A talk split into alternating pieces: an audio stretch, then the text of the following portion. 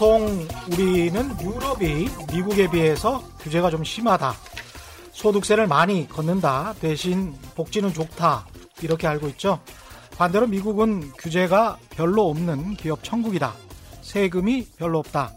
그러나 국민 건강보험 같은 복지제도는 좀 약하다. 이렇게 알고 있습니다. 미국은 그래도 규제는 별로 없지 않느냐. 기업들 장사하기는 천국이 아닌가. 그런 생각 갖고 있는 분들도 있습니다. 그럴까요?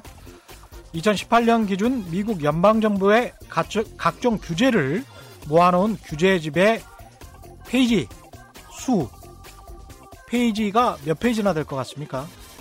18만 5,434페이지랍니다. 18만 5,434페이지.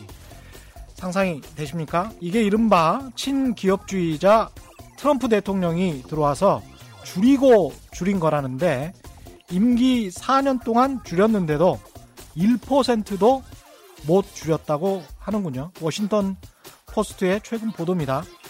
나쁜 규제건 좋은 규제건 간에 정부 규제라고는 전혀 없는 그런 완벽한 자유시장 경제. 세금은 별로 없는데 복지는 천국인 나라. 그런 나라를 꿈꾸신다면 그런 나라는 인간이 만든 세상에는 존재하지 않습니다.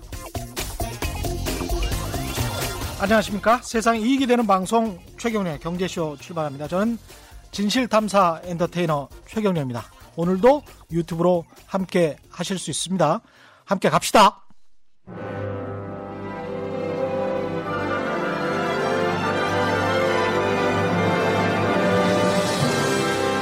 이슈 심화 토론. 우리 경제 핫 이슈에 대해 최고의 전문가들을 모시고 여러 걸음 깊이 들어가 봅니다. 네, 어제 1단계 문턱을 겨우 넘은 미중 무역 합의와 올해 중국 경제 변수에 대해서 최고의 전문가 두 분을 모시고 고품격 방송을 전해드렸다고 자부하는데요. 중국 경제 5대 위기설 여기저기서 기획으로 많이 다루고 있는데 오늘 그 진실에 대해서 알려드리겠습니다. 어제에 이어서 오늘도 전병서 중국 경제금융연구소장님 나오셨습니다. 안녕하세요. 안녕하십니까. 예, 그리고 안유화 성균관대학교 중국대학원 교수님 나오셨습니다. 안녕하십니까? 네, 안녕하세요. 예. 일단 뭐 단도직 입적으로 여쭤볼게요. 위기의 가능성 2020년 중국 경제 어떻게 보십니까? 두 분은? 전병소 소장님부터 말씀해 주시겠습니까? 예. 어, 위기의 가능성보다는 오히려 음. 그 경기 회복론 쪽에다 무게를 두는 것이 맞다 그렇게 봅니다. 아, 안유아 교수님께서는 2015년에 논문을 쓰셨었는데 그때 이제 2020년 무렵 중국의 경제 위기가 올 수 있다 이런 논문을 발표하셨더군요. 네. 어, 자세하게 그 내용은 음. 어, 논문 참고하시면 되고요. 거기 내용을 간단히 말씀드리면 예. 그 당시에 다룬 주제가 음. 지방 정부 부채가 많다고 하잖아요. 예. 그래서 당시에 제가 그게 2015년 데이터로 쓰다 보니까 당시에 지방 정부 어, 부채가 어, 25조 어, 정도로 해서 음. 제가 계산을 했어요. 그게 부실 대출이 얼마일 때 대충 얼마다. 음. 근데 중국에서 쓸 수 있는 카드가 아래 아래 몇 가지가 있는데 그걸 예. 다 썼을 때 그 중에 얼마를 해결할 수 있고 얼마는 해결이 안 된다. 예. 그래서 그게 어, 해결이 안 될 경우에 어떤 일이 일어나냐. 그래서 시나리오를 만들어서 대충 2018년, 음. 19년, 어, 20년 이 정도에 굉장히 어려운 어, 상황이 벌어질 거다. 시나리오가 여러 가지가 있, 겠죠 네, 네, 이렇게 A, B, C, 네, 내용이 이렇게. 그런 내용이에요. 그래서 네. 정부의 이런 정책들이 음. 실효성이 음. 있을까? 음. 그게 주제거든요. 예. 그래서 자세히 보시고요. 간단히 요약해 드리면 음. 경제 위기는 어떤 경우에 오냐면 한 음. 국가의 경제 위기가 경제 성장률이 예? 그 국가의 경제 성장률이 예. 금리보다 낮을 때 금리보다 낮을 때. 예. 예. 그러면 그다음에 두 번째 조건은 그 국민의 소득 증가율이 예. 그 국민의 이자 이자 상환율보다 낮을 때. 예. 이럴 때 이 두 가지 조건이 만족이 되면 위기입니다. 음. 예. 근데 중국 같은 경우에는 그러면 왜 맨날 그 2013년부터 미국의 뭐 루비니 교수 같은 사람들이 2013년부터 위기 온다고 그랬거든요. 그렇죠. 중국이. 예. 근데 많은 사람들이 온다 온다 안 오는 게 말이 안 되지 않나 예. 이런 이유를 많이 하는데 이유는 간단해요. 이제 이 두 조건이 만족되는지를 보면 체크하면 음. 되는데요. 예. 중국에서 지금 금리를 지난번에 낮췄잖아요. 네. 대출 금리 그리고 지수율 인하도 했는데 지금 중국에서 원래는 금리를 인상을 해줘야 되는데 인상을 못 해요. 음. 금리를 낮출 수밖에 없는 상황인 게 지금 경제성이 급격하게 떨어지는데 그러니까 전 세계적으로 금리가 나, 낮으니까요. 네. 네 그런 게 있죠. 네. 근데 사실상 중국의 신용 그 리스크를 감안하면 지금 금리가 말이 안 되거든요. 어. 그래서 지금 금리를 의도적으로 낮출 수밖에 없어. 올리는 즉시 부동산이 바로 경착륙이 오거든요. 예. 그래서 금리를 계속 낮춰가면서 경제 성장률이 지금 뭐 6이냐, 5냐, 음. 또 일각에서는 뭐 3이다, 막 이런 어떤 분들은 마이너스다. 대만의 네. 랑센피 이런 사람 마이너스다 막 이러는데 음. 그러니까 확실하게 경제 성장률이 금리보다 높게 만들어줘야 되는 거예요. 네. 그래야 중국은 부동산 경제 안정과 연착륙이 가능하기 때문에 지금 그 조건이고 그다음에 소득 증가율이 얼마냐 지금 작년 어 이전 데이터로 한8% 음. 지금 떨어져서 한 6%. 음. 하고 뭐 지역별로 많이 차이가 납니다만 이거 역시 그럼 얘네들이 집을 살 때 국민들이 집을 살 때 담보대출을 하잖아요. 예. 그럼 금리를 어느 수준으로 했을 까? 예. 그럼 5% 이상으로 대부분 했을 거예요. 음. 그러면 지금 이게 소득 증가율이 계속 떨어지게 되면 그렇죠. 부동산 상환이 문제, 이자 상환이 문제가 생기는 거예요. 그렇죠. 그러면 이 역시 지금 힘든 상황이 벌어지는 거예요. 음, 그래서 음.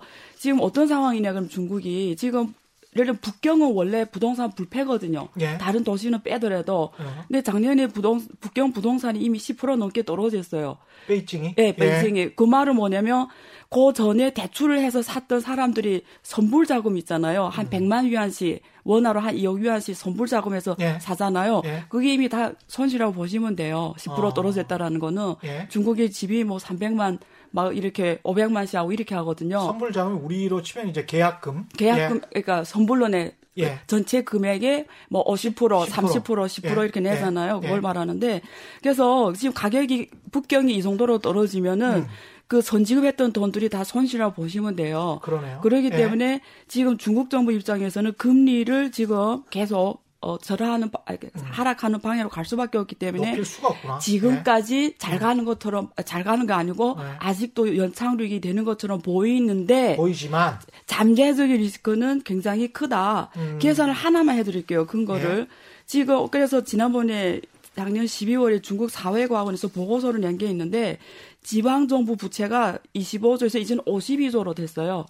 근데 52조 되는데 50 우리 이자를 계산할게요. 52조 예. 위에 우리가 이게 국유기업들이 대부분 대출을 했으니까 국유기업 대출 금리가 되게 싸요. 음. 3.5%로 계산해 봐요. 예. 그러면 52조 곱하기 3.5%면 대충 한 17조가 17조 되나요? 아다. 어, 한, 한 1조 7천억 정도 되겠다. 예. 이게 이자로 매년 나가야 돼요. 음. 근데 이게 중국의 지방정부가 1년에 총 재정 수입이 20조예요. 어. 그러면 이 이자를 20조로 나눠주면 이게 이자 부담률이 나오잖아요. 그렇죠. 이게 연 부담률이 8% 넘어가요. 그러네. 그러면 예. 중국 GDP가 지금 6%로 음. 가잖아요. 예.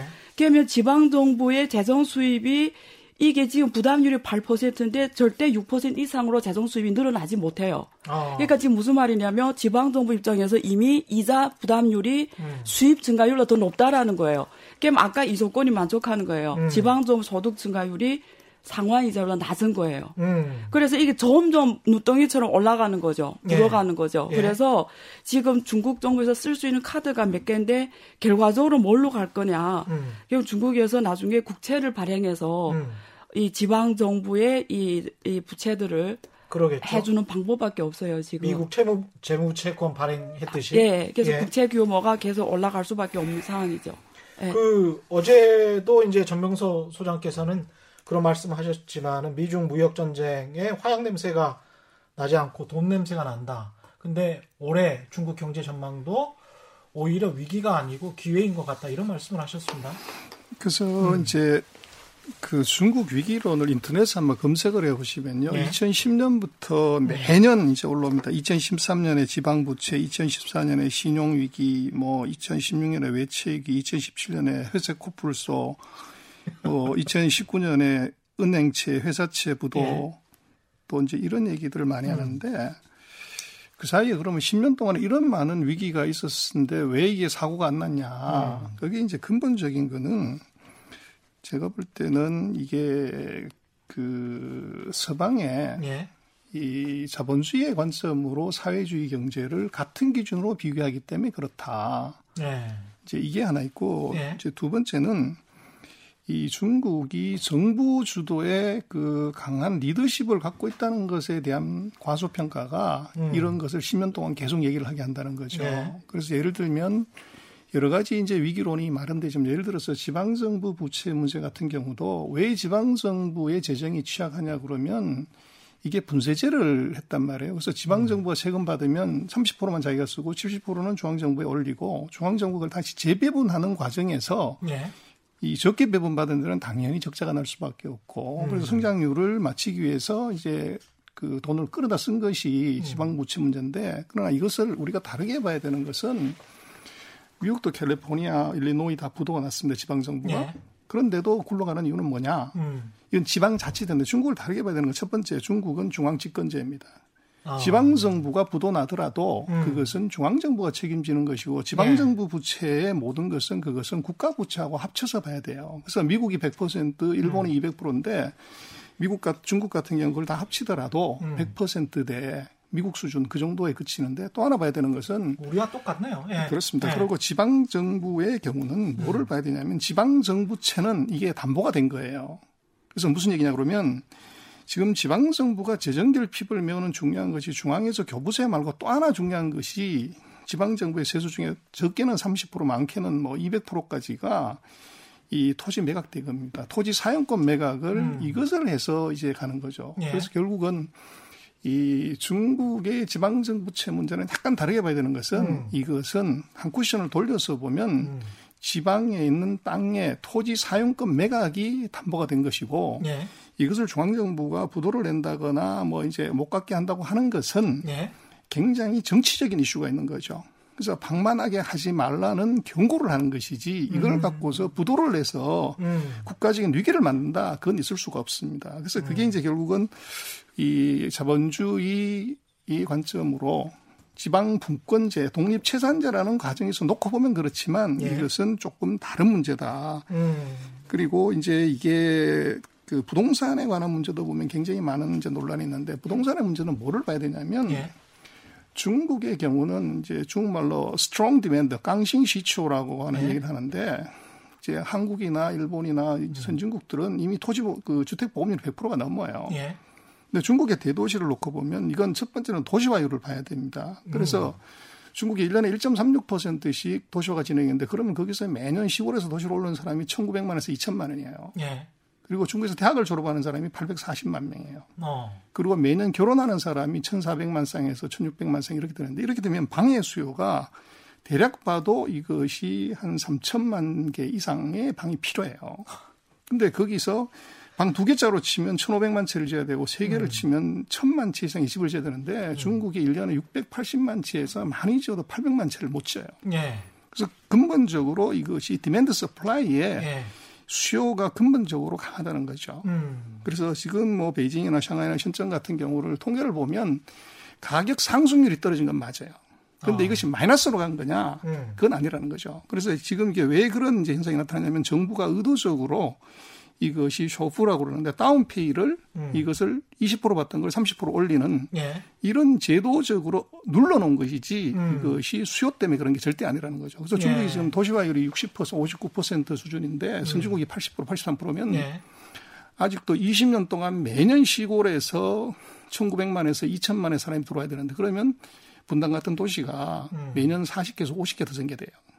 그래서 그 부분에 관한 것들이 중국의 도시화율 이 수준을 감안을 하지 않으면은 음. 여러 가지 얘기를 할 수 있지만 중국의 지금 주택 수요는 구조적으로 이게 demand supply 측면에서 보면 기저적인 수요 강세다. 그래서 그걸 음. 일시적으로 정부가 부의 분배 차원에서 컨트롤을 세게 하기 때문에 떨어지는 것이지 이것은 음. 서방 세계 보급률 100%가 넘어가는 것하고는 구분해서 봐야 된다는 거죠. 그런 측면이 있겠습니다. 부채 같은 경우도 좀 높, 높은 상태로 그대로 놔둬야 지방 정부가 말을 들으면서 긴축 재정을 계속 할 수 있으니까 중앙 정부도 컨트롤하기가 좀 쉬운 측면도 있을 것 같고. 그 예. 중국 네. 문제를 볼 때 절대적 수치로 보면 음. 큰 오류를 범해요. 네. 그러니까 말씀하신 게 절대적으로 음. 도시화율이라든가 음. 인구 규모라든가 퍼센트지로 보면 음. 어, 저런 결론이 나올 수 있어요. 네. 이제 말씀하신 1년에 뭐 결혼하는 쌍마에도 1,600만 명이 되고 그렇죠. 뭐 이런 사람들 다 집이 수요될 거고 그러니까 음. 일반론을 펴면 어, 저런 스토리가 나오거든요. 음. 근데 그 어, 현실적으로 보면 어, 전혀 그렇지 않죠. 그러니까 네. 왜냐하면 그게 만약에 사실이라면 우리 가깝게 대련, 청도 가면 그런 공실료 집이 없어야 되는 거죠. 음. 그러니까 그게 전반적 인구 규모를 놓고 퍼센트를 때려서 이만한 수요가 있어서 그게 전반적으로 중국의 음. 하드 수요로 이어진다 건 다른 문제고요. 예. 지방별로 완전히 다른 상황이고요. 음. 그리고 이제 그 북경이 어 그 부동산 가격 상승률이 떨어진 게 아니라 음. 부동산 가격이 떨어졌거든요. 실제로 가격이 예, 떨어졌다. 왜냐하면 작년 그 예. 7월까지만 해도 부동 북경에 어, 평당 7만 5천 원 하던 게 지금 사이트에 들어가서 부동산 거래 음. 사이트에 들어가 보면 그게 똑같은 그, 어, 그 아파트가 지금 5만 가격이 5만 5천 원 떨어졌어요. 위안으로. 평당. 얼마에서 얼마? 7만 5천에서 5만 5천 떨어졌다고요. 그러니까 어. 절대적 수치가 떨어진 거기 때문에 예? 상승률이 떨어진 게 음. 일단 아닙니다. 그리고 그 지금 말씀하신 내용은 2015년 이전에까지 맞는 스토리예요. 음. 어 지금 그 그러니까 중국에 가보면 그러니까 한 번 가보면 바로 느껴요. 왜냐면 우리가 중국에 가서 고속도로 달리면 답이 나오거든요. 네. 중국에 가서 고속도로 달리면 어 내가 운전한 차 위에는 차가 없어요. 그 말은 뭐냐면 음. 중국이 지금까지 고속 경제 성장의 한계 미래의 10년의 발전, 20년의 발전을 먼저 다 써버린 거예요. 네. 그 많은 도로를 뚫고 그 많은 이 터널을 뚫고 음. 그게 다 이게 락수 효과로 지금까지 음. 경제 성장으로 이어졌죠. 근데 그게 다 지방 융자 포뮬로 그 돈을 미리 땡겨서 투자해서 지금까지 온 거고 그 네. 중에서 네. 지방 정부는 어마어마한 GDP 성장률을 그려온 게 오늘의 경제거든요. 엄청나게 쓸데없이 그러니까 미리 땡겨서죠. 예, 미리 예. 땡겨온 거죠. 미래 네. 발전을. 근데 그 부작용이 지금 나타나는 거죠. 음. 그래서 지금 중국이 왜 위기가 뭐 10년 뭐 사실은 뭐 어, 사실 뭐, 뭐 몇 년 계속 나온다는데 사실 그동안 2013년, 2016년 이게 잠깐 잠깐 계속 어려운 일이 계속 터졌어요. 그렇죠. 예, 사실은. 음. 근데 그게 위기로 표현하냐 안 표현하냐 문제지 음. 그 존재하는 문제는 계속 지금 골마가면서 있는 거죠. 막고 있다. 예, 지금. 이렇게. 그래서 네. 부동산도 반, 음. 저는 반대로 생각하는 게 중국에서 부동산을 억제해서 그러는 게 아니라 음. 부동산을 지금 중국 정부 입장에서는 원래는 이렇게 원래는 정말 이 떨어뜨려야 되는데 음. 떨어뜨리는 중국 경제가 완전히 경찰력 하는 거, 예, 하니까 음. 올라가면 또 안 되는 거예요. 예. 올라가면 이게 전체 생산 비용이 확 올라가 버리는 예. 거죠. 법이 너무 또 커지고. 예. 아니 법을 커지는 것보다 기업들이 힘들어지죠. 생산 어. 비용이 확 올라가 버리는 거죠. 예. 그래서 중국 정부 입장은 부동산을 올리지도 못하고 음. 떨어뜨려도 또 안 되고. 예. 그래서 이번에 왜 지수율도 인하했냐. 예. 그동안 돈을 2014년 이후로 구조조정하다가 갑자기 스톱을 합니다. 음. 왜냐면 도저히 할 수가 없는 거예요. 그래서 푼 돈들이 돈을 계속 풀어요. 예. 푼 돈들이 푸는데 돈이 시장에서 안 돌아요. 예. 그게 2014년부터 지금까지 이루어져 왔어요. 그래서 그 돈다 어디 가냐. 계속 부동산에 가서 그게 쌓이는 거예요. 음. 돈을 풀면 쏙 들어가고 쏙 들어가서 시중에는 유동성이 없는 거예요. 그래서 지금 예를 하나 들면 음. 지방 정부에 어렵냐 이걸 확인하는 방법이 되게 간단해요. 네. 올해 그 지방채 그 발행 전체 규모가 1조입니다. 예. 이건 정부에서 마음대로 발행하기 1조 못해요. 위안. 1조 위안 연. 예. 지방채 발행 규모가 근데 지금 1월이 지금 며칠이 지났어요. 지금 오늘 며칠이죠? 근데 지금 7천억 위안 이미 발행이 됐어요. 음. 70%가 지금 1월 이미 벌써. 예. 예. 예.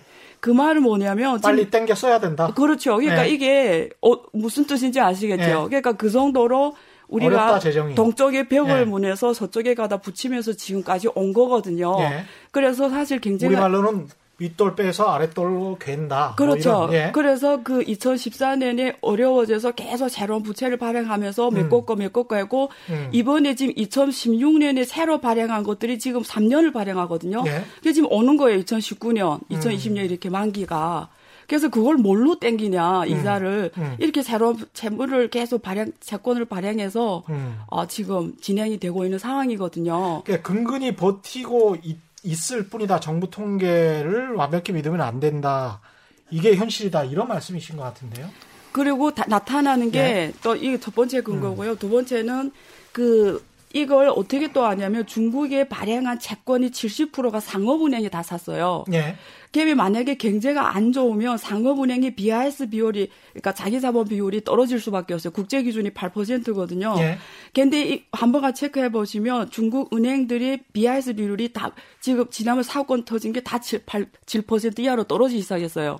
아, 그러니까 예. 지방 정부는 누가 대출해 도시 상업은행, 음. 농촌 지역은 농촌 상업은행이 해주거든요. 예, 지방은행들 말씀하시는 거죠? 네. 아 근데 BIS 비율이 7% 이하로 떨어졌다. 네, 네. 예. 예를 들면 할비은행은 다 7%. 7% 정도 되거든요. 예, 예. 예. 근데 얘네만 그런 게 아니라 음. 중국의 지금 그 중소 도시의 도시상업은행이라든가 네. 이런 은행들이 BIS 비율을 보면 음. 그 지방 경제가 얼마나 안 좋은지를 네. 그림이 나오거든요. 왜냐면 그걸 산 게 은행들이거든요, 음. 주로.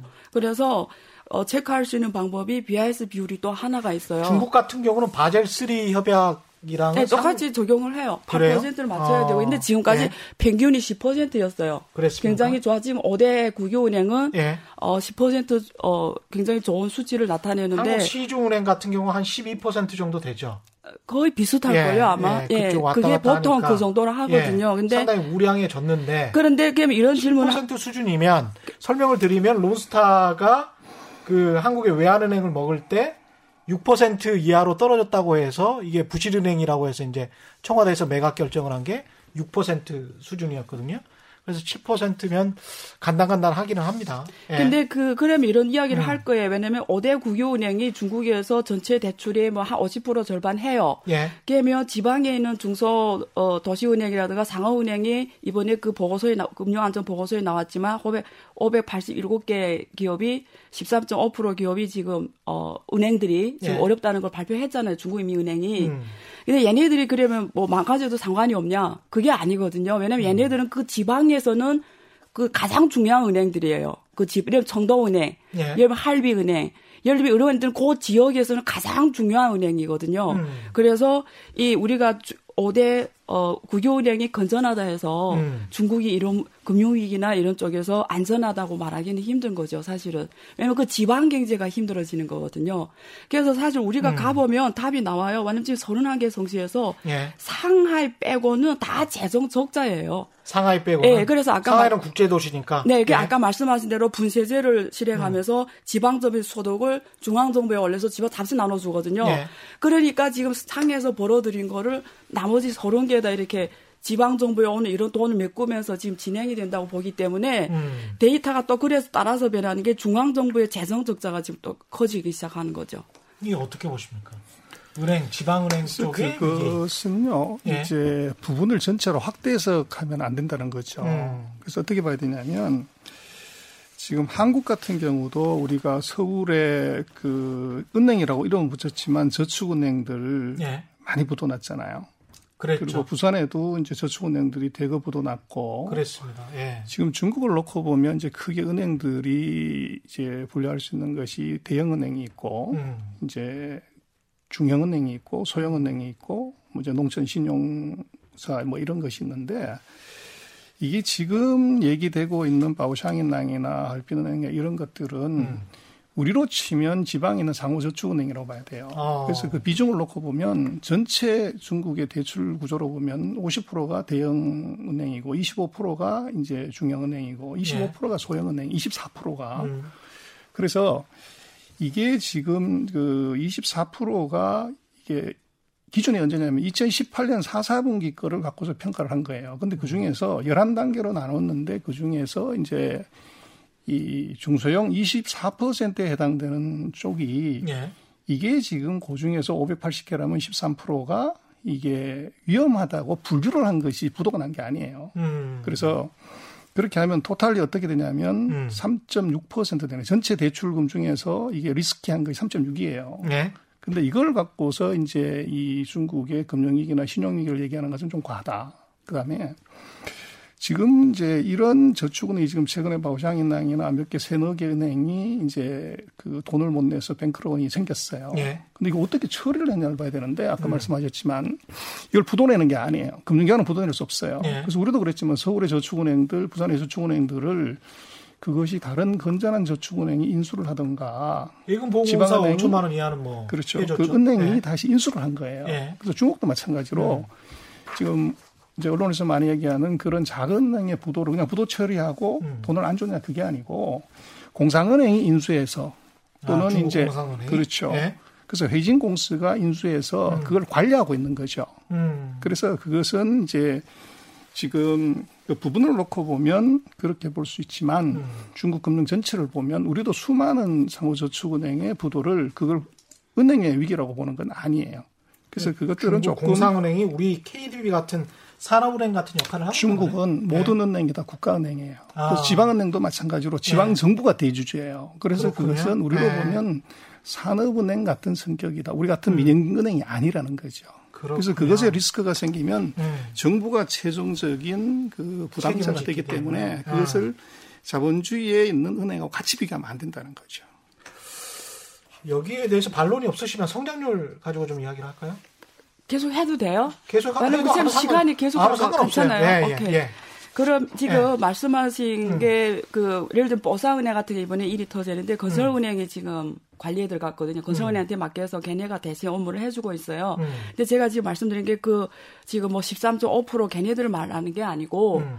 어그 지금 제일 두려운 게 뭐냐면 중국에서 지금 이렇게 예를 들면 예를 하나 들게요. 전진에서 어 버하이 철강 기업이라고 있어요. 대형 네. 국유 기업인데 작년에 음. 원래 파산을 시켰어야 돼요. 음. 근데 작년에 얘네들 구조정 들어갔어요, 정부에서. 예. 근데 들어가 딱 손대고 보니까 얘네들을 무너뜨리면 전, 전진시에는 절반은행이 다 파산해야 되는 거예요. 천진시의 절반? 예.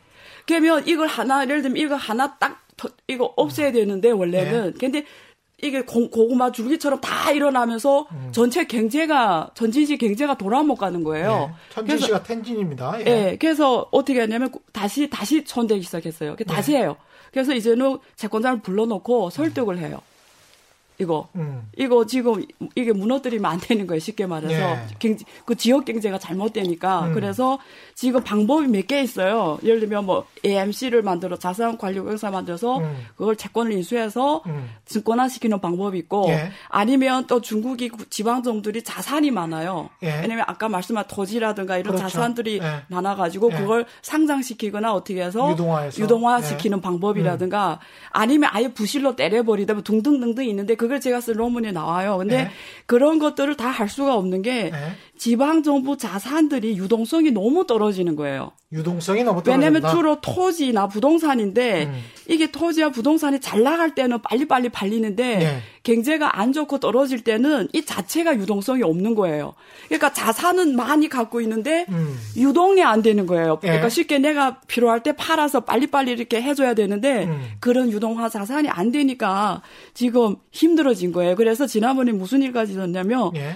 중국에 혹시 베이다 방정이라는 이게 음. 그 중국의 그 어, 대, 대학 그룹으로서 제일 성공한 기업이에요. 네. 칭화 그 우리가 레노버 같은 기업이에요. 예. 레노버 아시죠? 예. 그 세계에서 제일 큰 IBM 음. PC 부분을 인수해서 예, 예, 예. 제일 큰 PC 제조 사기 그 칭화대에서 창업한 기업인데 예. 그때 똑같이 북경대학에서 창업한 기업이 음. 어, 회사가 베이다 방정이라고 해서 음. 중국의 제일 성공한 대형 음. 대학 회사예요. 레노버처럼. 예. 근데 얘네들이 자산이 3,600억이에요. 어. 근데 20억 채권을 못 내서 부도를 부도가 난 게 아니라 20억 채권을 상환 못 해서 1차 지금 어 그 채권 부도가 난 거예요. 법정 관리 비슷한 아니, 법정 관리는 안 들어갔는데 예? 지금 20억 빚을 못 갚았다고요. 아, 그래요? 3,600억 자산의 대형 그룹이 20억을 지금 20억 위안을 그렇게 무너지죠. 예. 예. 그러니까 무슨 말이냐면 음. 그 그러니까 제가 두려운 게 뭐냐면 그 정도로 현금 흐름이 좋지 않다. 그렇죠. 예. 우리가 그 2008년에 미국에서 금융 위기 터질 때 예. 예를 들면 그 리먼 브라더스 이런 게 파산한 게 그렇죠. 흑자 파산이에요. 예. 그러니까 우리가 심장마비 오는 것처럼 음. 이게 그 한순간에 동맥이 막히면 죽는 거예요. 음. 근데 제가 지금 말하는 거는 포인트가 어디 있냐면 예. 정부에서 과연 어. 지금 얽히고 설킨 이 관계를 다 파악하고 있냐. 또 이, 또는 이걸 다 사줄 돈이 있느냐. 돈은 찍으면 되죠. 프린트 기구로. 그러면 백성들만 그걸 리스크가 백성들한테 가는 예, 거죠. 돈 찍는. 예. 그래서 제가 음. 결론이 이거예요. 음. 중국식 경제 위기는 어떻게 음. 해결되냐면 음. 만약에 중국에서 금융 수법을 쓰는 경우에는 결국 이게 중앙정부 국채 발행 증가로 갈 거고 예. 금융 수법을 안 안 쓸 경우에는 돈을 찍는 건 내는 거예요. 예. 비행기로 돈을 뿌리는 거죠. 그게 그렇지. 언제 그 방법을 썼냐면 음. 98년 외화 위기 때 중국에서도 그때 위기 냈을 때 돈을 찍어서 해결했거든요. 결국은. 아, 그러니까 중국까지 갈 뻔했군요. 아, 그때 어. 엄청났죠. 음, 그래서 음. 그때 시아강공론 주룽지가 확실한 국유기업 개혁을 할 수밖에 없어요. 그래서 4개 음. AMC를 자산관리회사 만들어서 은행의 부실 자산을 다 자산관리회사에 옮긴 거예요. 예. 그래서 그 은행들을 살린 거죠. 예. 그래서 결국은 재정부에서 돈을 찍어서 음. 해결한 방법이죠. 그러니까 중국식이 예. 결국은 그렇게 갈 수밖에 없는 거예요. 아니면 중국 입장에서는 네. 한국이 IMF 환란 위기를 어떤 식으로 거쳤는지를 충분히 봐왔기 때문에 우리도 그때 이제 대우그룹 부도부터 시작해가지고 그렇죠. 네. 결국 그게 이제 은행으로 갈 것 같고 외채 위기로 이어지니까 IMF에 이제 손을 벌릴 수밖에 없었단 말이죠. 그런데 그렇죠. 이제 중국 입장에서는 그걸 가장 경계할 테고 그렇게 되면 경제 주권을 뺏기게 되고 금융이 완전히 먹히게 된다는 그런 생각을 가지고 있을 텐데 그것 때문에 이렇게 이제 어떤 굉장히 단단하게 금융을 걸어 잠그고 있었는데 중국이 그렇게 쉽게 어떤 금융 부분에서 무너질까요? 그런 생각도 듭니다. 그 그거를 네. 이제 아까 말씀을 드렸지만 음. 중국의 그 금융 시스템을 정확하게 음. 이제 안 보면 자본주의가 같이 보면 이제 그럴 수가 있어요. 음. 근데 첫 번째는 중국은 이것이 이 전 세계에서 외환보유고가 3조 천억 달러면 전 세계 외환보유가 28%인데 예. 그게 빵꾸가 나가지고 부도가 날 정도라고 그러면 전 세계 다른 기업 다른 나라들은 다 끝이 나야죠. 그리고 문제는 외환 시장 자체가 음. 정부가 완벽하게 통제하기 때문에 돈을 함부로 갖고 들어갈 수도 나갈 수도 없기 때문에 근본적으로 음. 외환이 올 수가 없어요. 정부 안 줘버리기 때문에 그렇죠. 그런 문제가 있고 예. 그래서 외환위기에 관한 금융위기는 이것이 금융이 열려 있지 않기 때문에 이건 근본적으로 외환이 올 수 없다는 것이 있고 예. 그다음에 이제 지금 중국의 그 기업들에 관한 부분들에 있어서는 음, 음. 이게 예를 들어서 특정한 한 지역 두 지역을 얘기하는 걸 갖고서 이걸 갖고 전체로 확산해서 다 그렇다 이렇게 보는 건 어려워요. 네. 예를 들어서 31개 성시 중에 한 개, 한개 그룹을 음. 이것을 전체적으로 확산하면은 전체처럼 보이지만 네. 그것이 이제 이걸 어떻게 처리를 하냐는 것은 예를 들어서 얼마 전에도 텐진에서 그 전진물산인가 하는 회사가 부도를 하는데 네. 이걸 처리하는 방법 세 가지예요. 하나는 음. 이것이 아까 안 교수님 얘기한 것처럼 경제적으로 영향이 크게 미치면 정부가 무조건 관여해서 돈 집어넣습니다. 예. 그 돈을 어떻게 집어넣냐 하는 것은 음. 이제 우리는 중국이 아주 이제 엉터리다 이렇게 생각하고 이렇게 하지만 미국도 금융위기 때 씨티뱅크 부도 났습니다. 네. GM포드 크라이슬러 다 그렇죠. 부도 났어요. 그렇죠. 그래도 네. 어떻게 했냐면 정부가 돈 찍어서 공적 자금 넣은 거죠. 그렇게 해줬습니다. 그래서 경제적인 네. 샥이 크면은 이것은 정부가 돈 집어넣고 해결하는 것이고 음. 그것이 경제적으로 이게 회생의 가능성이 있다 그러면 음. 다른 은행이나 다른 기업들한테 M&A를 시키거나 음. 또는 추가 대출을 시키는 겁니다. 음, 전이가 안 되게 그렇습니다. 차단만 해주면 됩니다. 그렇죠. 그리고 이제 네. 문제가 있다 이것은 그래서 음. 예를 들면 베이다 방송 같은 경우는 음. 이것은 기업의 문제라기보다는 그것은 기업의 대주주에 관한 문제예요. 네. 그래서 이것이 후진타오 주석의 비서실장이 그게 부정부패 혐의에 걸렸는데 거기에 연관된 기업이 바로 페이다 방송이에요. 음. 그래서 페이다 방송 자체의 지배 구조를 바꾸기 위해서 이것을 세게 압박을 한 거죠. 음, 정치적인 게 좀 있네요. 네. 똑같죠. 네. 그래서 그런 이제 중국의 그 일부 기업들의 이제 리스크는 이 표면상으로 보면 비슷한 안을 조금 더 들어가 보면 음. 굉장히 깊은 정치적인 이제 이 어떻게 보면 사후 처리 그게 음. 관여가 돼 있다는 거죠. 그래서 그렇게 보면 약간 이건 이제 또 다르게 볼 수도 있다. 그렇게 네. 보실 것 같습니다. 지금 서방 쪽에서 우리나라를 비롯해서 뭐 미국 쪽에서 이야기하는 거는 또 기업 부채 관련해서 뭐 GDP 대비 200%가 훨씬 넘었고 뭐 힘든 기업들이 굉장히 많지만 그것도 좀 감추고 있다. 부채 비율도 믿을 수가 없다. 뭐 이런 이야기 많이 하지 않습니까? 이, 이쪽 부분은 어떻게 보십니까? 은행 말고. 그 지금 네. 그 전에는 민영 기업 같은 경우에는 음. 사실 2013년 전후로 해서 파산할 애들은 다 파산했어요. 네. 민영 기업은. 네. 그래서 민영 기업의 부채율은 오히려 지금 특히 상장 기업들을 보면 높지는 않아요. 음. 근데 지금 계속 그 어, 부채율 높아가는 게 국유 기업들이거든요. 근데 국유 기업들은 어, 지금까지 계속 갈 수 있는 게 역시 국유 기업은 나라 거다 보니까 엄청 싼 그 금리와 음. 엄청 싼 토지와 음. 엄청 싼 노동 인력으로 음. 이세 가지 생산 요소를 싸게 다 해가지고 예. 이, 예를 들면 이게 인건비가 싸고 토지가 싸고 금리가 싸면은 이게 사, ROE가 음. 뭐 3%라도 아무 일도 없는 거예요. 그렇죠. 예를 들면 예, 예. 그러니까 이렇게 지금 예. 오는 거죠. 예. 근데 얘네들이 우리가 이제 좀비 기업이라고 하죠. 네, 예. 제가 자세히 설명해야 되죠. 예. 근데 국유 기업이를 사, 저기 저 상하이 그 상장된 기업은 7, 80이 다 국유 기업이에요. 음. 근데 얘네들 어떻게 얘네들이 산업 그 그러니까 모든 우리 중국의 산업을 44개로 분류해요. 예. 근데 얘네들 거의 절반을 다 하고 있어요. 한개 음. 기업이. 예. 근데 어떻게 하냐면 대주주 대출을 해요. 대주주 대출. 음. 근데 대주주 대출하는데 중국에서 증감위에서 대출한 자금을 같은 사람이 못 투자하게 해요. 예. 못 투자하게 해요. 예. 그래서 다른 사람이 투자를 했어요. 음. 그 그걸 또 상장시켜요. 그럼 그걸 상장한 걸 해서 또 대출을 해요. 예.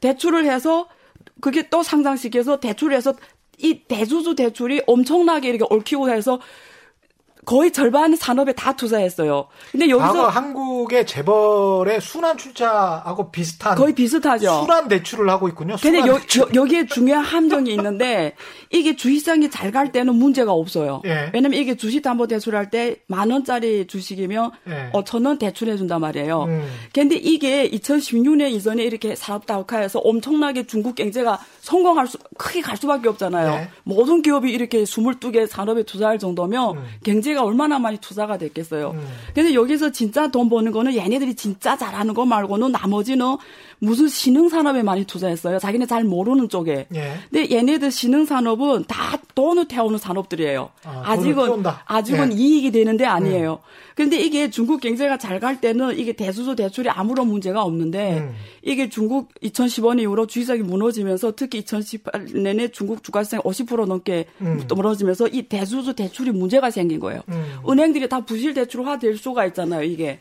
이건 출자는 아니고 대출이죠. 대출을 해가지고 어. 투자를 했다고요. 예. 주식을 담보로. 예. 그러니까 중국은 주식시장이 무너지면 음. 이게 와르르 같이 무너지는 거예요. 왜냐면 여기서 22개 투자 산업에서 이익 내는 건 한두 개밖에 없고 나머지는 돈만 태우는 거예요.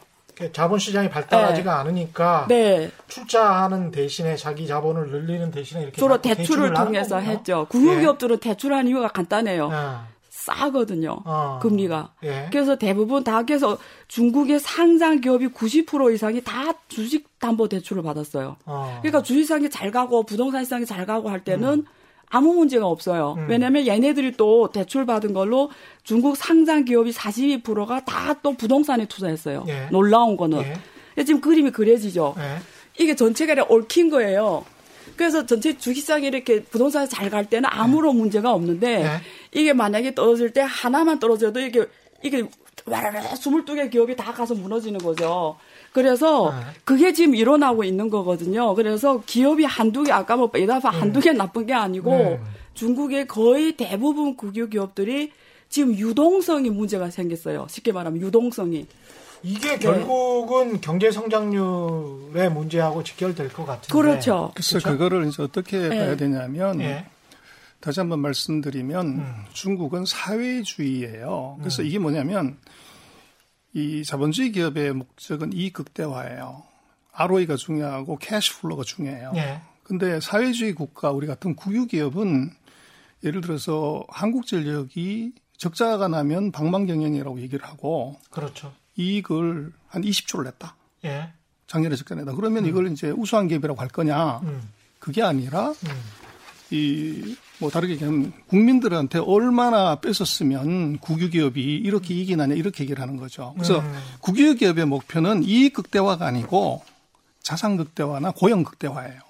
그래서 아. 중국의 그 예. 국유기업이 이익이 안 나고 적자 근처나 적자가 나게 되는 이유는 근본적인 이유가 그렇다는 거죠. 그리고 이제 중국의 그 대출에 관한 문제도 기업 부채가 GDP의 155%인데 예. 그게 이제 최근 10년 동안 서방세계가 계속적으로 중국의 금융위기로를 얘기를 해요. 예. 근데도 안 망하는 이유는 딱 심플합니다. 중국의 그 대출 구조를 보면 전체 대출의 2017년까지는 63%가 국유기업에 대한 대출이에요. 음. 그리고 작년에 그것을 이제 민간 기업이 아까 교수님한테 대거 부도가 났기 때문에 예. 50% 이상을 민간 기업에 대출을 해라고 그래서 작년에 58% 떨어졌어요. 예. 그래서 그렇다면 뭐냐면 155%에 60%인 예를 들어서 90%는 음. 요것은 국가가 부담해야 되는 국가 부채예요. 그걸 빼면 민간 기업의 부채는 실제로는 65%밖에 안 된다는 거예요. 그럼 어. 65%면 G20 국가 중에서 이 민간 기업 부채로는 가장 낮아요. 예. 그래서 이제 그런 문제가 있다는 거죠. 그래서 음. 이것은 그리고 제가 말씀하신 GDP를 어떻게 맞추냐는 건데 예. 결국은 이게 사회주의 국가의 국가 기업의 이 중요성이 전체 중국 GDP의 63%가 국유기업 매출에 의해요. 국영 매출 다 해보면 GDP 63%인데 예. 그래서 작년부터 중국이 지금 얘기하는 게 특히 금년에도 보면 뭐가 나오냐면 그 국유 기업의 계획을 얘기를 해요. 이걸 왜 하냐 그러면 예. 미국과 GDP 성장률을 어떻게 높이냐고 그러는데 투자를 하거나 뭐 이런 것이 아니라 음. 전체 GDP 63%이기 때문에 국유기업의 에피션시를 5%만 올리면 GDP가 3% 올라가게 돼 있어요. 그래서 중국 정부가 국유기업에 포커스하는 겁니다. 이걸 음. 새로운 매출액을 일으키는 것이 아니라 얘들이 효율만 음. 철가방 이 철밥 그릇을 5%만 쪼면 예. GDP가 2, 3% 올라가는 이펙트가 있기 때문에 국유기업의 개혁이 중국한테는 굉장히 중요해요. 생산성 높여서 생산량만 그렇습니다. 높이면 성장률이 자동적으로 높아지는. 근데 이제 그거를 어디에다 팔고 이제 돈을 벌까? 이거는 또 세계 공장이라는 중국 입장에서 봤을 땐 수출이 좀 되고 성장률이 어느 정도만 유지가 되면 자전거가 뭐 움찔움찔 하다가 그냥 계속 달릴 수만 있으면 달리는 것처럼 달릴 수도 있지 않나 뭐 그런 생각도 드는데 어떻게 보십니까? 예. 그 GDP가 가려면 예. 누가 대표 선수가 있어야 되잖아요. 예. 자, 그럼 대표 선수가 국유 기업이냐 음. 민영 기업이냐의 문제예요. 예. 그 말씀하시는 국유 기업이 맞아요. 63%하고 36이 얘네 해요. 음. 민영 기업이. 음. 근데 민영 기업 지금 힘들어요. 얘네는 아. 자금 조달도 힘들어요. 지금 힘 못 쓰고 있어요. 예. 근데 지금까지 중국 경제가 과거 30년을 고속성장 평균 9.9%를 할 수 있던 이유는 짱점이나 후진터 시기에 음. 두 국유 기업하고 민영 기업이 같이 잘 달린 거예요. 아. 두 선수가 같이 잘 중국 기업 고속 성장하다가 민영 예. 기업이 여러 가지 원인이 또 길게 품 시간이 없으니까 일단 음. 지금 힘 못 쓰는 상황이 벌어졌어요. 아. 그러면 국유 기업이 일대 가져야 되는데 음. 국유 기업이 이익을 못 내면 무슨 음. 일이 일어날 거예요? 만약에 이게 만약 아무렇지도 않으면 미국하고 협상도 안 했을 거예요. 예. 사실상. 예. 근데 이게 국유기업이 정말 그 그냥 이익을 안 내도 되는 거냐? 음. 안 내면 그 월급을 어떻게 줘요? 음. 지금 진짜 일이 터진 게 국유기업들이 월급을 못 줘서 중국어로 챙꿍즈 하거든요. 월급을 못 줘서 노동자들이 맨날 시위를 해요. 언론이 안 나와서 그렇지. 아, 어마어마하게 시위를 해요. 어. 그래서 월급을 지금 못 주는 거예요. 예? 심지어 지금 공무원 월급도 지금 힘들게 준대요. 예? 그게 이게 제가 이거 계속 이렇게 풀 맞아 끝까지 음. 나가면 중국이 지금 어느 정도가 그래서 은행에서 있잖아요. 예를 들면 제가 50만 위안 음. 한국 돈도 1억이에요. 네. 제가 지금 50만 위안을 마음대로 못 찾게 만들어 놨어요.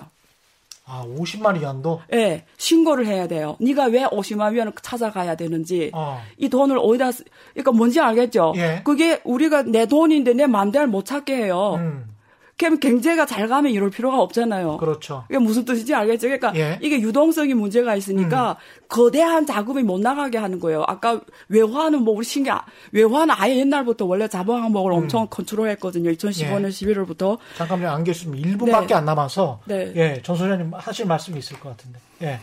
그래서 이제 이렇게 봐야 될 것 같아요. 예. 그 최근 3년 동안 중국이 2016년부터 공급책 계획이라는 걸 합니다. 음. 그게 뭐냐 그러면 모든 산업에서 국가 경쟁력이 있는 다섯 개에서 열 개 기업만 남기고 예. 나머지는 대거 폐쇄를 시켜요. 음. 그래서 그 기업들은 다 국유기업하고 대기업에 해당이 되고 음. 작은 기업들이 다 민영기업이에요. 그래서 최근 3년 동안 음. 민영기업이 대거 부도났고 대거 음. 어려워졌고 예. 근데 그것이 3년 동안에 무슨 결과가 나타났냐고 그러면 작년에 보면 모든 그 중요한 산업에서 시장 점유율이 상위 8개에서의 점유율이 모든 산업에서 다 올라갔어요. 예. 그래서 이 얘기는 뭐냐면 경쟁력이 있는 놈만 살리고 없는 놈은 다 죽이다 보니까 거기에 피해가 예를 들어 3천만 톤, 3,500만 톤 되는 철강에서 두 개를 합쳐서 음. 바우산 철강 그룹을 만들었는데 그게 네. 50만 톤, 100만 톤짜리를 다 죽여버린 거죠.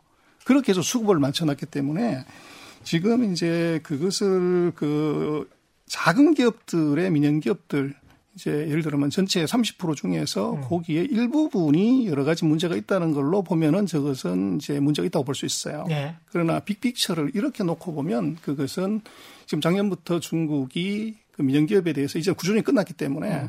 거기다가 전체 대출의 50%를 민영기업에 지금 하게끔 시키는 거예요. 야, 너무 재밌어서 계속 들어야 되는데 두 분을 한 번 더 모시고 2부작을 한 번 더 할게요. 죄송합니다. 지금까지 전병서 중국 경제금융연구소장 그리고 안유아 성균관대학교 어, 중국대학원 교수와 얘기 함께 나눴습니다. 고맙습니다, 두 분. 네, 감사합니다. 예, 감사합니다. 네. 예, 최경련의 경제쇼 여기까지 해야 되겠습니다. 주말에도 최경련의 경제쇼 계속 있습니다. 아시죠? 지금까지 세상에 이익이 되는 방송 최경령의 경제쇼였습니다. 고맙습니다.